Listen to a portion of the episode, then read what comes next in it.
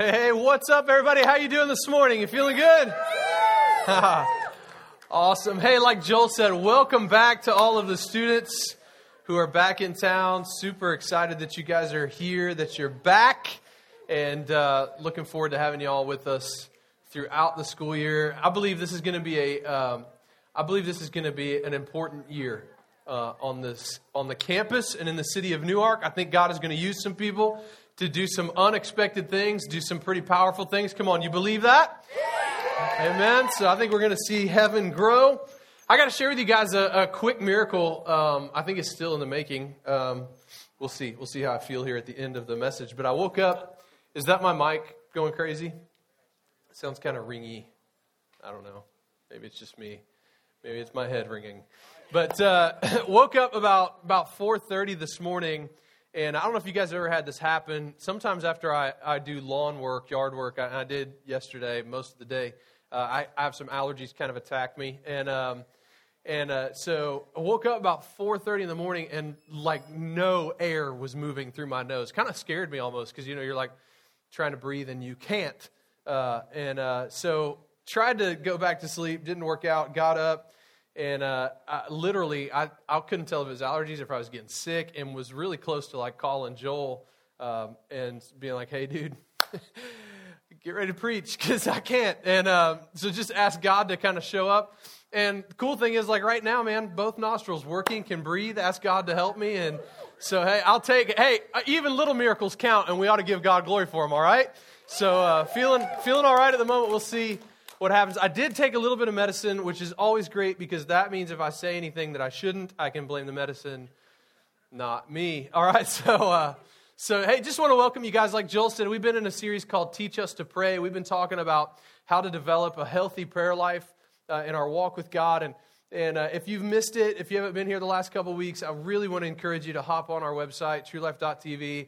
You can download the audio, or we have a podcast out there available. If you just search for True Life Church in Newark, you can grab the podcast and listen to the last couple weeks. Even if you haven't been with us, though, today's still going to help you. It's actually going to be super practical. I know the last couple weeks have been real emotional and kind of fiery, and so what I want to do today is kind of give you something really practical because we've been in this season, 21 days of prayer, and I don't have the heart to tell now because it'll make everybody laugh. To tell Joel that it's not a season of fasting, it's just 21 days of prayer, and we do fasting in January, so the rest of us have been eating fine. Sorry for you, but I love you, and you're my friend, but didn't have to fast. You're so spiritual. All right, so but anyway, we've been in this season of 21 days of prayer, and what I want to give you today is just some real practical application kind of tools that you can use, because what a lot of times will happen is when we spend time in the season like this, we get kind of fired up around prayer, we get kind of fired up around talking to God, and then day 22 happens. That's tomorrow, and all of those habits kind of disappear. So what I want to give you is just some tools, some practical application that you can use to kind of keep the fire burning, keep the coals hot, even after this season where we're really focusing in on prayer has passed us by as a church. And because you want to make it to January and not have to dig out of the rut that you got into in between the two seasons of prayer. You want to get to January and it just be another place where you kind of boost and take off and go to the next level. You with me? Because you know your walk with God is like that. It's full of mountain peaks and even sometimes what feels a little bit like a valley. What I've found a lot of times is what feels like the valley isn't really a valley. It's more of a plateau. And we just don't know how to handle it emotionally when it doesn't feel like we're on a rocket ship. And you know what I'm talking about? When it just feels like everything around you that has to do with God just feels like it's on fire. And then God takes us into some seasons where we kind of plateau and level off. And what he's doing is he's just working on the foundational stuff, testing us, working on our habits, so that when the time is right for that next season of growth, we have a strong foundation to grow on top of. Are you with me? And so maybe that'll encourage some of you. I know a lot of times people get discouraged with what feels like an up and down, and I would just encourage you with what feels like a down, maybe it's not. Maybe you just plateaued a little bit, and that's actually a good thing. That means God is preparing you for the next season of growth in your life. So embrace it. Don't run away from it. That's not even in my notes. That's free. That's free preaching today, and but you can tip in the offering if you want. All right, so I'm kidding. So wrapping up the series today, I do want to make you guys aware something really, really, really special, really important. I'm really pumped up about the next series that we're starting next week. Been praying a lot about the right direction to go. Had several different ideas, several different options that I was kind of wrestling with, and really felt like God spoke to me actually just yesterday. And we're going to be launching a brand new series. It'll be very evangelistic, really helping people with some issues in their life. And the series is called Baggage, Live Free, Travel Light. And so I'm really looking forward to that. We're going to talk about how to deal with all the baggage that we can accumulate in our lives. And I want to encourage you, if you have friends, family, neighbors, strangers who you think might be struggling with some baggage, you want to get them here over the next 5 weeks and let them hear this series, let them be a part of what is going to happen here.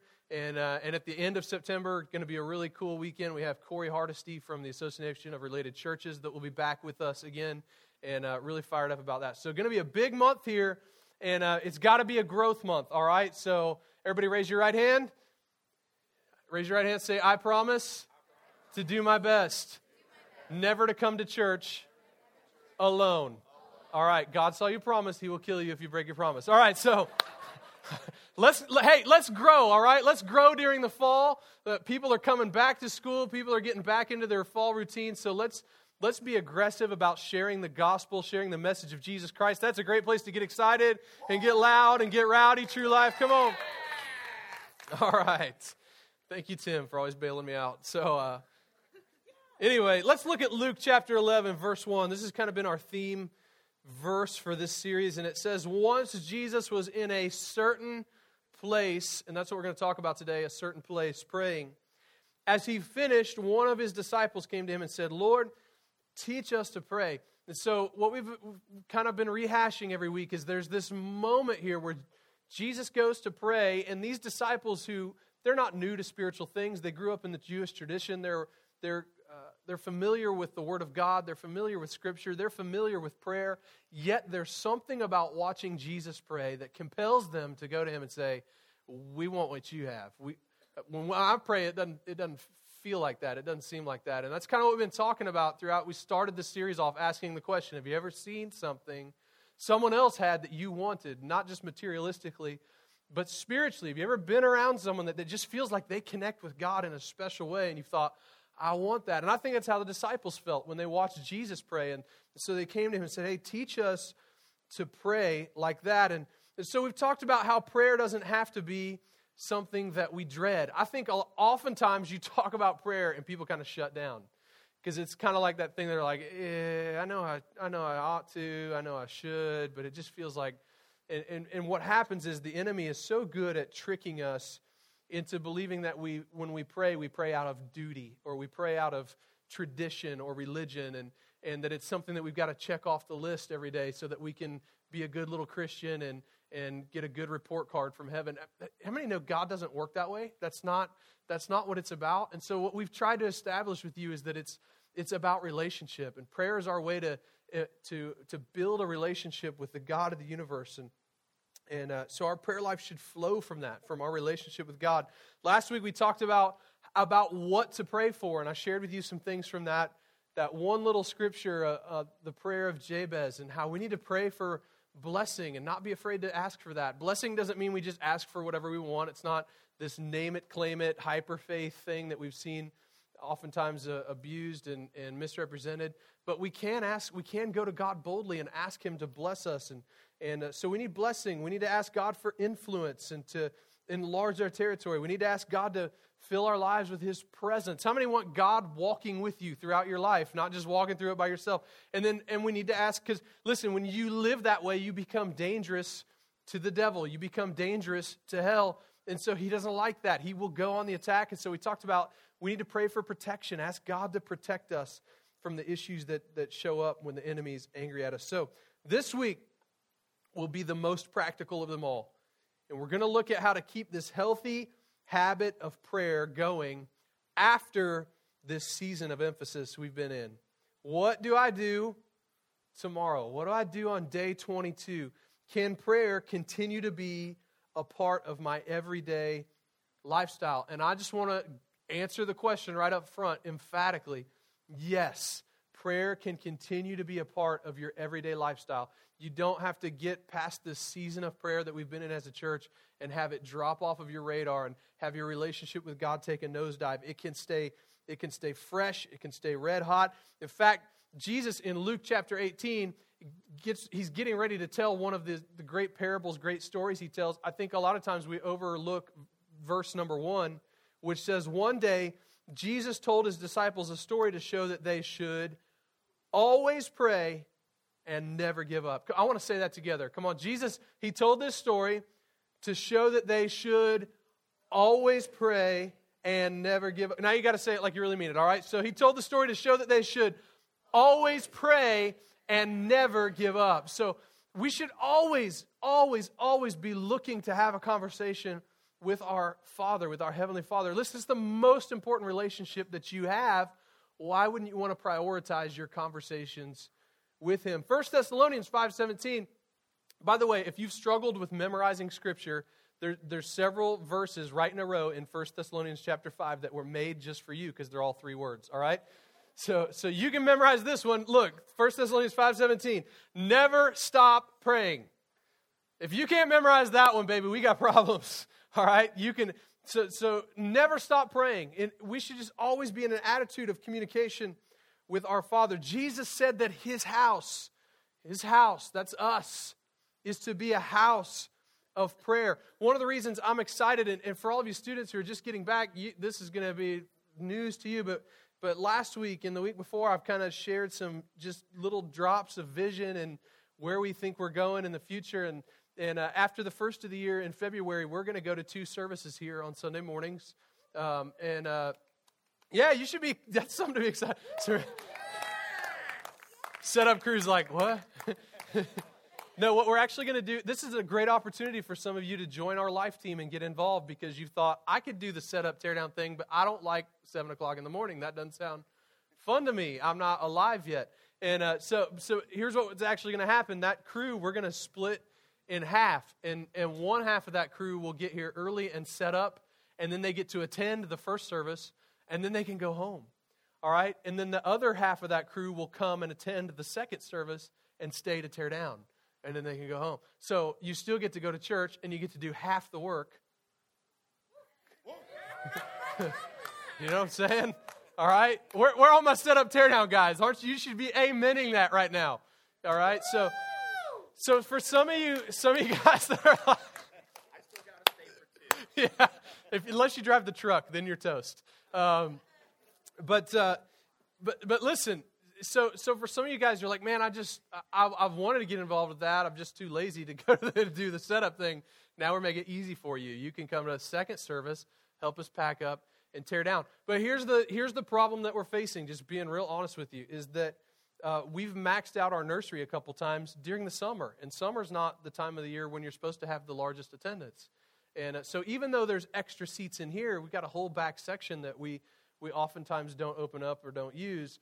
Even though there's room in here, there's not room over there, all right? And so some of you know we've talked about trying to get some space in the shopping center here, and so far that's not really gone anywhere. So what we're praying about, what we're asking God about, and we don't have any concrete plans at this point, is what now? What do we do? Because we don't want to be limited in our growth because we run out of nursery space. So when we go to 2 services, kids, usually one service or the other has more children in it. So we anticipate that that'll be full again really soon, like maybe within 6 months. So the question is, and what we're talking about with trustees is a year from now, what do we do? And so some of our trustees have kind of been doing the homework and talking to some real estate brokers and figuring out if there's some spaces that we can lease. All you college students, I want you to know we're committed to staying within walking distance or buying a bus, all right? So we will get you to church, all right? We will get you to church one way or the other. And I told the trustees, if you have to move us out of central Newark where kids can't walk to our church, then you got to get a bus. All right, that's the rule. I don't care I don't care if you steal it, but we're going to have a bus. All right, so we're going to get you to church whether it's legal or not. All right, you're going to get here. All right, so y'all better bring some friends who got some connections in the city. That's all I'm saying. And so why are you telling us all that? Because there's a real possibility that maybe a year from now, year and a half from now, We don't have to be at a facility that we only have access to once a week. And so that means, guess what? If you have a building that you have the keys to anytime you want it, there's just small groups can meet there. We can have prayer services anytime we want.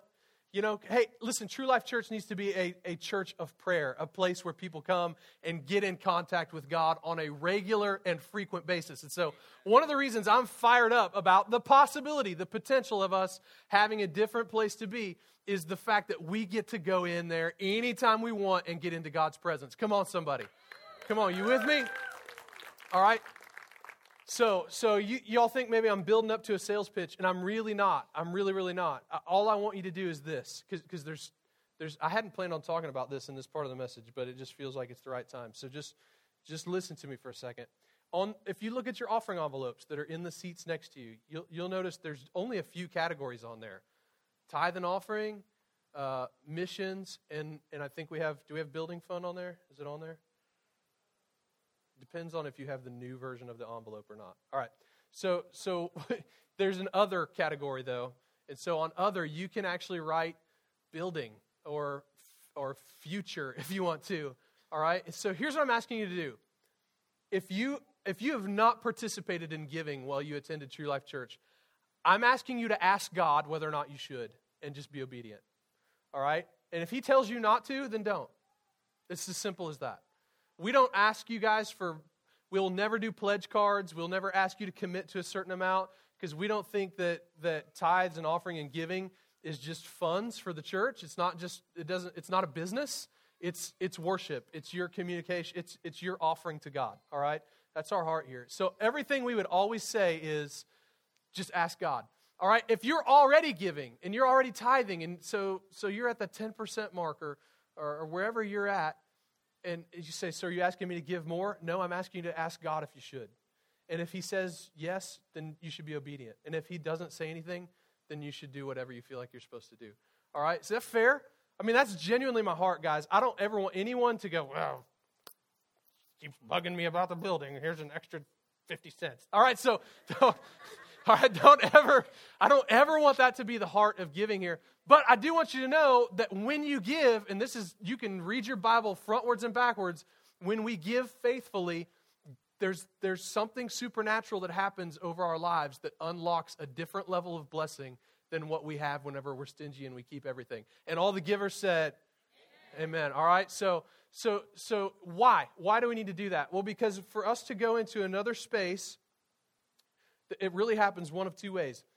Either we go lease something, which means they're going to look at the credit history for our church, and when you're a year and a half old, you don't have any credit history for your church. It doesn't exist, all right?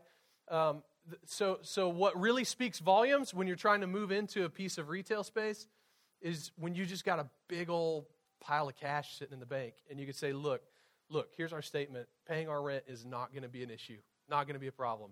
Here's proof. And so that's why I'm bringing it to you guys, because I can't make that happen.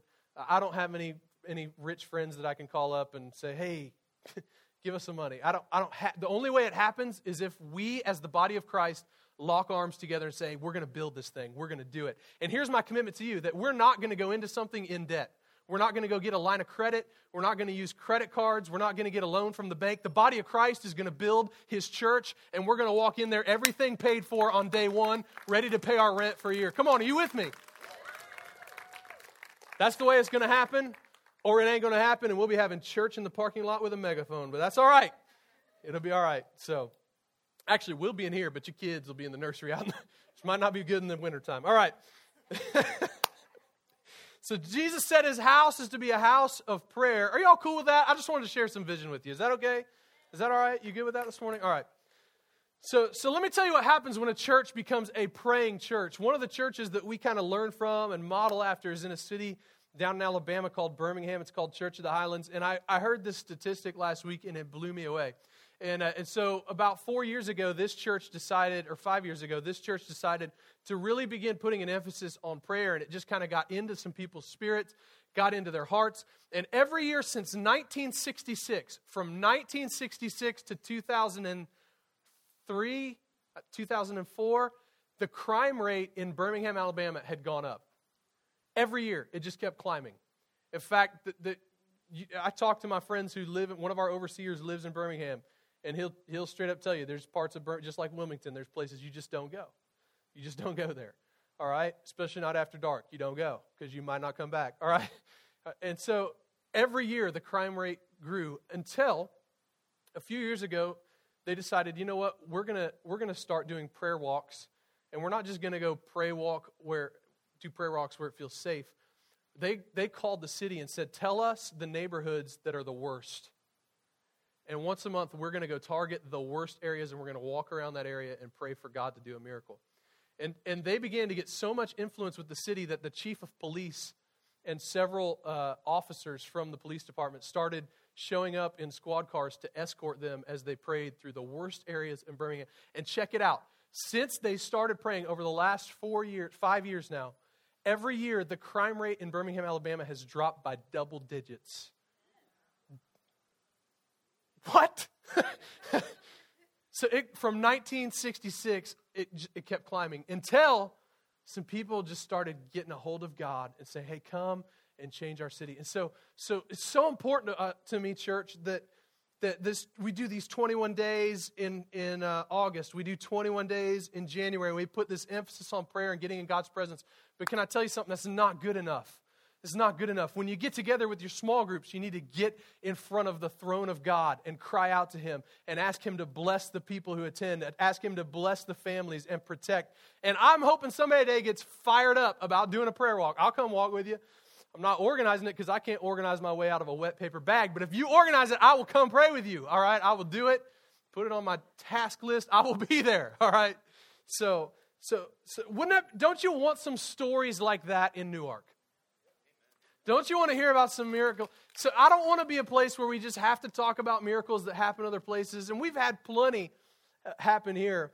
But I want to see God move in an incredible way. Today before service, there were team members here praying for you. There were people that came in and asked God to show up. And the worship team, every Sunday after they practice and sound check, we gather in the back of the room and we ask God to show up and touch people's lives and speak to people. And so here's what I want to do. I want to ask you to take what I give you today and put it to the test. Like, do everything in your notes and in this message for 1 week and just see what happens. That's all I'm asking for. 7 days. 7 days. I'm asking you for, it's the drugs. And so I'm asking you for 7 days to do everything that I'm going to preach to you in this message. Just decide right now before you even know what it is, because it's all good, I promise. It's not heresy or anything. Just make a decision right now to do everything that I'm about to preach for 7 days, and let's just see what God happens, what God does. Let's see what happens. Can we do that? Can we agree to that? You with me? All right, so check it out. Having a lifestyle of prayer requires a few things. Number one, everyone needs a certain time. This is the first place in your notes, a certain time. I love the story of Daniel. You see just a piece of it here in Daniel chapter 6, verse 10. It says, but when Daniel learned that the law had been signed, what law? It was this law that basically made it illegal for him to worship God. When he heard that the law had been signed, he went home, knelt down as usual in his upstairs room, with its windows open toward Jerusalem. He prayed 3 times a day, just as he had always done. So there was a certain time, there was a routine that Daniel had established, giving thanks to his God. And of course, we know the miracle that happens in that story. And I just think no matter who you are, no matter what your personality style is, there's a benefit to taking a certain time, a certain place in your day and dedicating it to communicating with God. It doesn't mean that's the only time you talk to Him. It doesn't mean that you're going to hell if you miss your appointment that day. But I'm just a big fan of making sure I've got an appointment every day set with the Creator of the universe. And I just don't, it's not a religious thing. It's not a check off the box thing. It's just, I know that for me, if I'm intentional with my time, the chances of me missing that appointment go down. And I don't want to have a day go by that I don't talk with my Creator. So I'm not asking you to create religious tradition. I'm just asking you to think about where in your day are you being... Listen, you're intentional with everything else. You have a time that you have to get to work by. If you're taking classes, you know what time you have to be in the class. You know when your assignments are due. You know when exams are going to happen. If you're running a business, you know when the paychecks have to go out. We have a certain time for everything else, but we're oftentimes very cavalier about our time with God. Why not be intentional about spending time with the Creator of the universe? We need a certain time. Number two, I think everyone needs a certain place. A certain place. Mark 1:35, before daybreak the next morning, Jesus got up and went out to an isolated place to pray. And we see this in Scripture a few times where Jesus goes to a certain spot, a certain place, and spends time with the Father. And I think it benefits. I don't know what that is for you. You guys have heard me talk about many times. Now my basement has become that place. And it's actually really fun because my basement's kind of messy. So I pray and I walk and I pace and I play like this obstacle course game all at the same time. But before that, when I was still working a regular job, before I went full-time with the church, a lot of times it was my car. And in my car was my certain time and my certain place. So I had this half-hour commute to the office, and I would just put on some worship music, and I would just talk with God. And I'd do the same thing on my way. If your job was anything like mine, you really need it on the way home, all right, so that you don't come home and dump all that on your family. So you need to have some communion. Everybody needs a certain place. I don't know what your spot is, but I encourage you to go find it. I know where my wife's is. She's got this corner of the room where she'll go get in a chair and she kind of cuddles up there with her Bible and just talks to God. And even my daughter now, she knows Daddy's having quiet time. Or I'll come into the room, I'll say, "Hey, where's Mommy?" "She's having quiet time." "She's with Jesus." I love that. Listen, parents, your kids need Don't hide it from them. They need to know that you go to the Creator for the answers. Come on. They're gonna model the patterns that they see us practice. So you need a certain time, a certain place, and I think last we need a certain plan. A certain plan. And Jesus gave it to us. Luke 11:2-4. This is what's commonly known as the Lord's Prayer. And like I said last week, Jesus wasn't giving us words to recite. You can certainly do that. But he was actually giving us a model for prayer. He said, Jesus said, this is how you should pray. Father, may your name be kept holy. May your kingdom come soon. Give us each day the food we need. Forgive us our sins as we forgive those who sin against us. And don't let us yield to temptation. And so we see in the Lord's Prayer worship. We see in the Lord's Prayer repentance. We see in the Lord's Prayer lifting up our needs to him, asking for his will to be done. We see all these pieces happening in the Lord's Prayer. And so he gives us this model. It's a plan. And so I would encourage you, when you go into your certain time and your certain place, don't just go into your prayer time and go,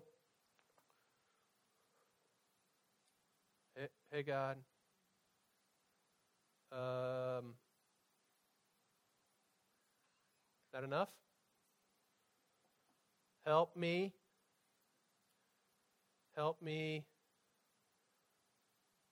Just help me, God. Help me. Help. So, you know, a lot of times we go into our prayer and we don't have a plan.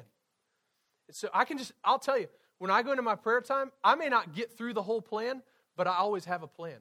In fact, on my journal, my tablet, I could pull it up for you. I have lists of government leaders, the Mayor Funk in Newark and city council members and state representatives and senators and I have lists of people that I want to pray. I know every single member of our lead team. So I pray through all of that. Every time I pray for Joel and Janelle and Sydney and Malachi, and I pray for Alex and Kate and Josiah and Addie, and I pray for Lindsay and Brian and their imaginary kid, and I pray for just kidding. And I pray for Kevin, and I pray for Jessica and Steven, and I pray for Kristen and Jeff and Lacey and Maddie. And so, because they all, you know, you see what I'm saying? I've got a plan. When I go to God, I know this is, I pray for my family, for Sarah and for Benjamin and for my wife. And so when I go to God, it's not just random. I've got a plan. These are the things that, God, these are the things I want to talk to you about, that I want to bring to you. And so we use the Lord's Prayer to create a model. Is this helping you this morning? Is this helping anybody? All right. So you know what I'm saying, man? Like, don't just let prayer be this cavalier thing. We're going to the Creator of the universe. What's wrong with, like, you wouldn't go into a meeting with your boss and not be organized.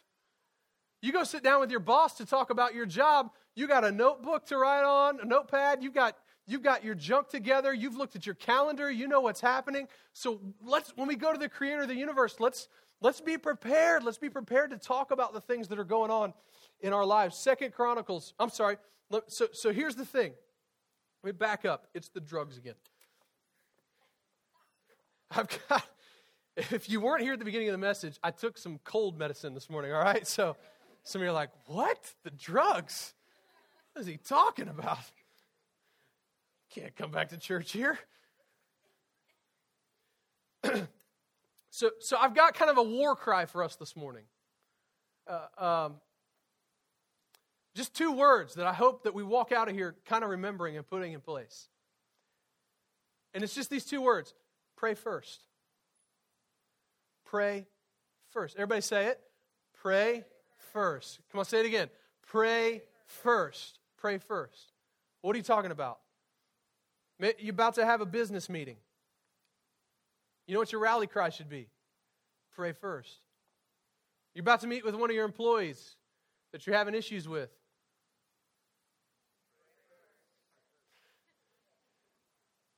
You're a dad like me who drops his kid off at the first day of school for the first time ever tomorrow morning. Guess what you're going to do? Pray first. Oh, sweet Jesus, are we praying? All right. You're going to a doctor's appointment and you're not sure what the news is going to be. Pray first. You're about to take an important phone call. Pray. How many of us would get in fewer arguments with our spouses if we would pray first? Come on, somebody. Your couch would not have an indentation of your body, husbands, if you would pray first. You know what I'm saying? Look at 2 Chronicles. We're back to this scripture I shared with you when we started the 21 Days of Prayer. 2 Chronicles 7, 13 and 14. And I shared verse 14 with you originally. I want you to look at verse 13 because it's important to the scripture. It says, at times, this is God talking, at times I might shut up the heavens so that no rain falls, or command grasshoppers to devour your crops, or send plagues among you. In other words, God is saying, there's going to be some rough patches. There's going to be some times that things don't feel like they're going according to plan. And then he says in verse 14, then if my people who are called by my name will humble themselves and pray and seek my face and turn from their wicked ways, I'll hear from heaven and will forgive their sins and restore their land. Now let me tell you why the two verses together are significant.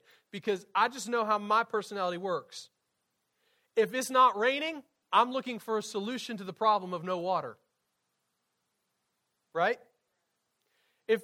If there are grasshoppers, I don't have crops. If I open my pantry and grasshoppers are going to work on the Teddy Grahams, I'm ticked off. But if they're devouring it, my first thought is call an exterminator. Kill the grasshoppers. Dude, true story. I was mowing my yard yesterday, and I was just kind of, ever been grumpy? Is that just me? Am I the only one that gets grumpy? I was grumpy, all right? I'm out there mowing the lawn, and I'm getting grumpy because on the back fence of my yard, the neighbors have these huge pine trees, and they're awesome. They give us privacy. I love them. But they've started to grow over the fence. So when I mow against the back fence, I have to be like this. And one-handed push. And I was like, that's it. I'm done. I shut the mower off. I went to the garage. I got my lopping shears. And I just started going nuts on the pine trees, man. I'm just like, oh yeah. I'm just chopping everything that I can. And I just happened out of the corner of my eye. I'm chopping. I hear the bzzz. I'm like. And right here is hanging a nest of like mud daubers, wasps. I don't know what they are. I don't like them.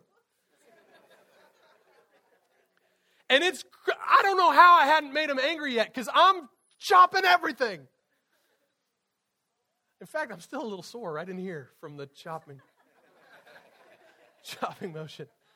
That looks inappropriate, I'm sure, but it's a sore muscle right here. So I'm like, I jump back, and I see it, I'm like, I didn't know normally I would, but I was grumpy. So I did not scream like a little girl. I jumped back and I'm like, oh no, you did not set up shop in my yard. I went to, it was full-blown chemical warfare in my backyard. I went to the garage, got some spray. I don't even know if it was bug killer. It smelled like it would kill something. So I'm out there now. I'm just, bring it on, baby. I'm just spraying that thing. Because when I see something, you know, when you see something like that, God's probably up there going, if you just pray first, I just make sure they don't hurt you. Because that's what we do. It's human nature. As we see a problem, we want to go find the solution and fix the problem. So God is saying in verse 13, there's problems coming. Your natural inclination is going to be to try to fix them. But verse 14, he says, but what I want you to do is humble yourselves. Pray, seek my face, turn from your wicked ways, and I will hear from heaven, forgive your sins, and restore your land. So don't you want to see God restore some stuff in your life?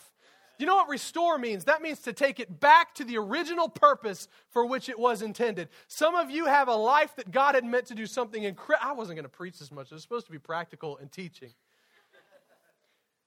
There was something incredible that God was supposed to do with your life, and you feel so off track and so far from it now. And I'm telling you, all you need to do is stop trying to find the solutions to all your problems. Humble yourself, get in the presence of God, and He'll restore everything back to the way it's supposed to be. So God responds when prayer happens first. Because oftentimes prayer happens last. So what I want you to do today, in fact, as you leave today, we have a gift for you. It's not fancy, it's not expensive, but I'm hoping that you'll wear it and it will just be a reminder to you. We have these little gray wristbands, the plastic stretchy, I don't know if they're even cool anymore. They were a year ago. and imprinted on them, it just says, pray first. And I hope that you'll just wear it and let it serve as a reminder. You guys who are back at school this fall, man, I hope you come back to me in 6 months and it's dirty and grimy because you never take it off and you need another one. I will get you another one. Just let it be before we do anything else, before we look for our own solutions, before we try to fix things, let's be people who pray first. Let's go to God first. So let me give you some ways that you can do that. Very practical.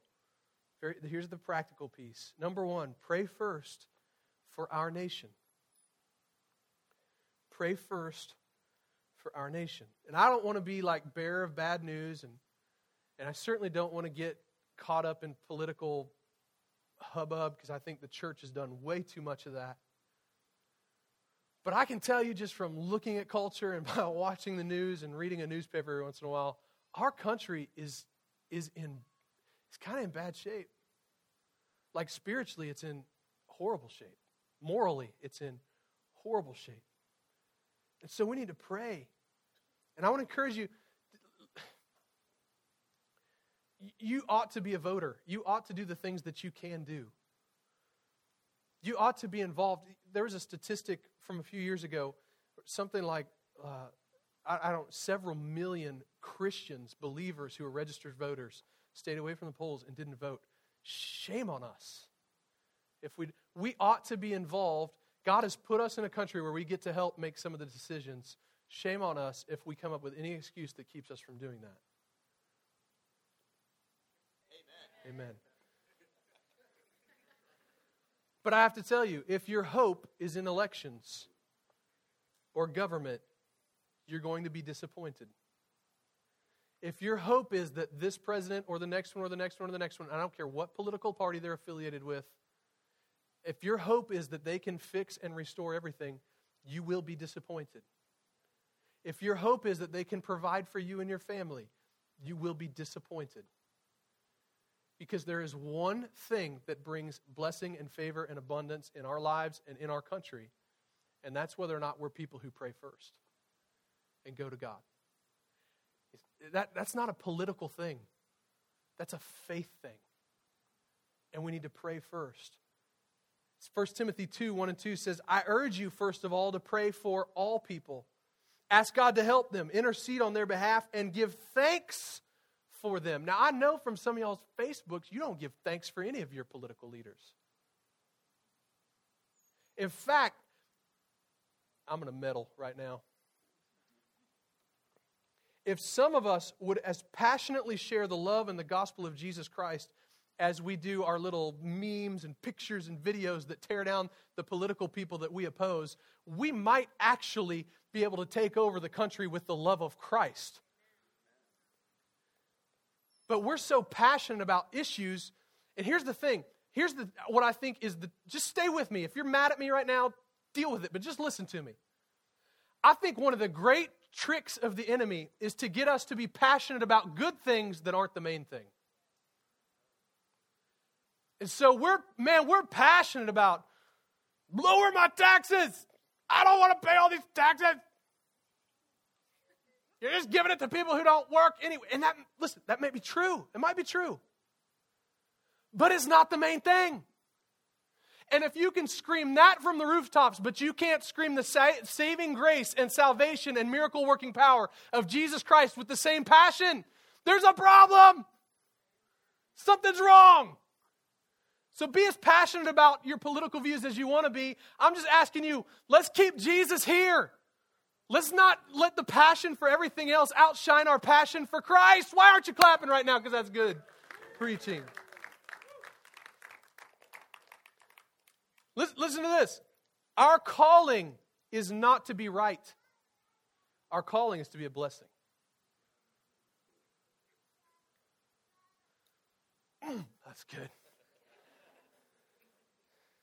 And that one's mine. I didn't even steal that one, guys. Proverbs 11:11. Upright citizens are good for a city and make it prosper, but the talk of the wicked tears it apart. Did you catch that? Upright citizens are good for a city and make it prosper. I want to make my city prosper.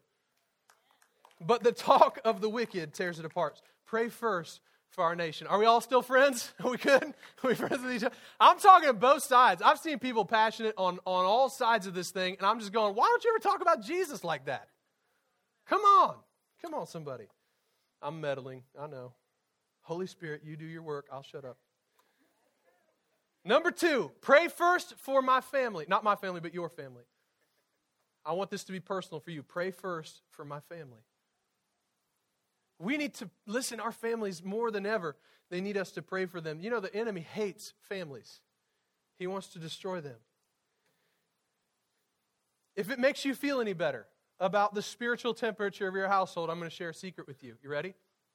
In our house, we don't have like deep devotionals.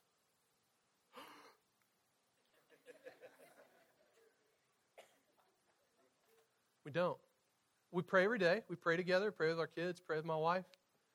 But our talk about what God is doing is more just, it's kind of just with the flow of what's happening in our lives. And so I might read something in the Bible or might be studying for a message, and because in our house, it's everything's about ministry and it's teamwork anyway. Just the flow of the day and the conversation, we just talk about what God is doing. But we don't. Some of you've grown up in these religious traditions where people make you feel like if you don't have a certain set of things that you do as a family, then you're not a Christian family. And I just want to tell you that's bogus. That's ridiculous. If God's the center of everything, the conversations ought to naturally just revolve around it. Now, maybe you need that. Maybe you need to have a scheduled devotional time with your family. And if you feel like God is telling you to, then you should. But I just want to take the burden off of some of you and let you know that I think I'm supposed to be like the spiritual leader here. And I just want you, like, we don't do it. We don't feel like and I don't feel bad about it. Woo-hoo. All right. Drugs. It's the drugs. No, seriously, like Ben is sick. He'll be 6 months old next week. And I just got to be honest. I got to tell you, he's not memorizing scripture yet. All right. So I know some of you probably think that's what happens in a pastor's home. It's not what happens. But I'll tell you this. I am fighting for my kids in prayer. I'm fighting for them. Every night I hold Ben. I'm the guy that gets to put him to bed. I love that job. Every night I hold him right here. He's starting to grow. So his legs like, they're over here. But it's so, I think even at 6 months old, he knows something's going on. Because he always, when I hold him there and I begin to pray, he just gets quiet and he just looks at me. And I always pray, I said, God, even now, before he can even communicate with me, let him sense that there's a greater purpose for us. Plant seeds of purpose in the heart of my son to serve you with all of his. And I just fight, and I pray that the enemy doesn't ever get a chance to touch them. I pray for my daughter. And I tell God, like, hey, God, if any boy ever messes with her, you're going to have to get me out of prison. So any of y'all with boys that are around 5, 6 years old, I'm just telling you, if they try to date my daughter, they're going to go missing when they get older. Yeah, you watch it, Terry. You go get Terry. We got to pray for our family. We've got to pray for them. Nehemiah 4:14 says, then as I looked over the situation, this is Nehemiah talking, I called together the nobles and the rest of the people and said to them, don't be afraid of the enemy. Remember the Lord who is great and glorious, and fight for your brothers, your sons, your daughters, your wives, and your homes. I think too many Christians, we look at our culture, we look at our world, and we go, ah! What are we going to do? How can we raise our kids in this? I'm going to tell you how. We raise them with the presence of God around us. We raise them with the one who created all of it in control of it all. We don't live in fear, man. Plus, if you're fighting with your spouse, it's really hard to fight with somebody that you're praying for.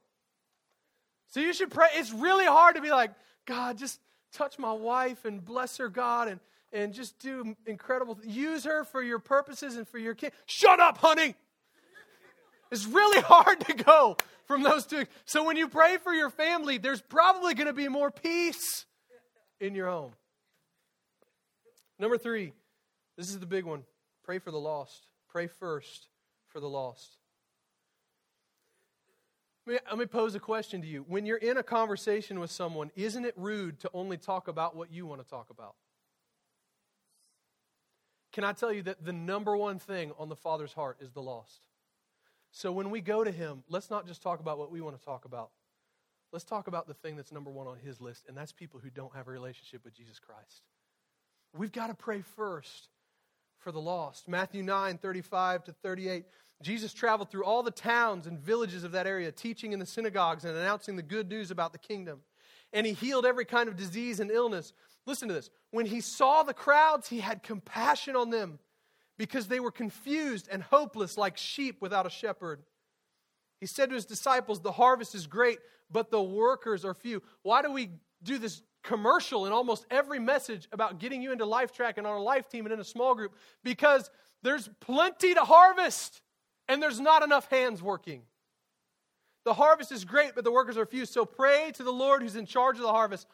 Ask him to send more workers into his field. Jesus is saying, hey, pray for this. We need more workers in the fields because the harvest is great. Can I just tell you, the things that we do here, Life Track and these classes and trying to get you into groups, they're not, sometimes I worry that when we share these things from the stage, that it just comes off, after enough times it starts to sound like just a church announcement. And it's not a church announcement. It's our chance to respond to what Jesus said. Pray to the Lord who's in charge of the harvest. Ask him to send more workers into his fields.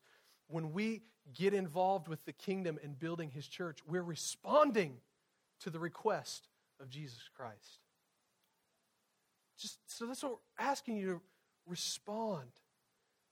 Here's what I want you to do. I want you to take time right now at the bottom of your notes, and I want you to write down the name of somebody that you know is without a shepherd. They're hopeless. They're disconnected. They don't have a relationship with Jesus Christ. I want you to do it right now. Just take a minute and write down the name of somebody. Because what I want you to do is I want you to get in a habit of praying for them. Maybe you want to write down 2 or 3 names. And as we enter this next season of the church and this next series where we're going to invite people to meet Christ in a very, very special way and with excellence. I promise you, we're always going to present the message of the gospel with excellence.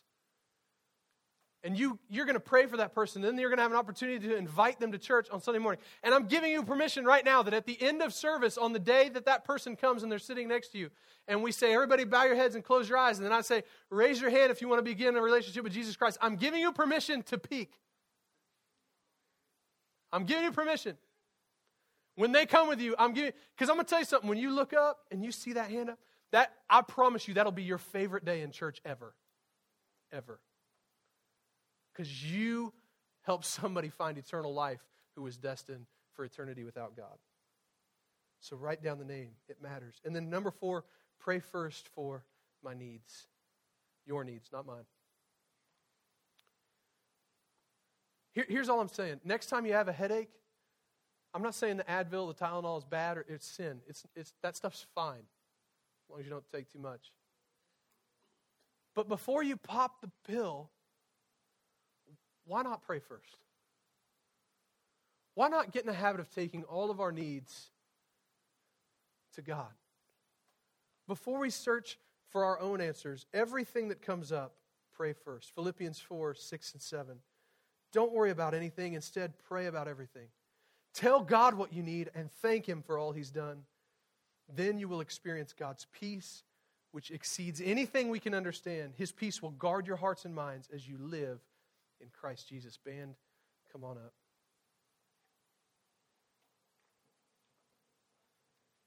Here's the last, I just want to sum it up for you here. The last statement there in your notes is this. Real prayer is our first response, not our last resort. Real prayer is our first response, not our last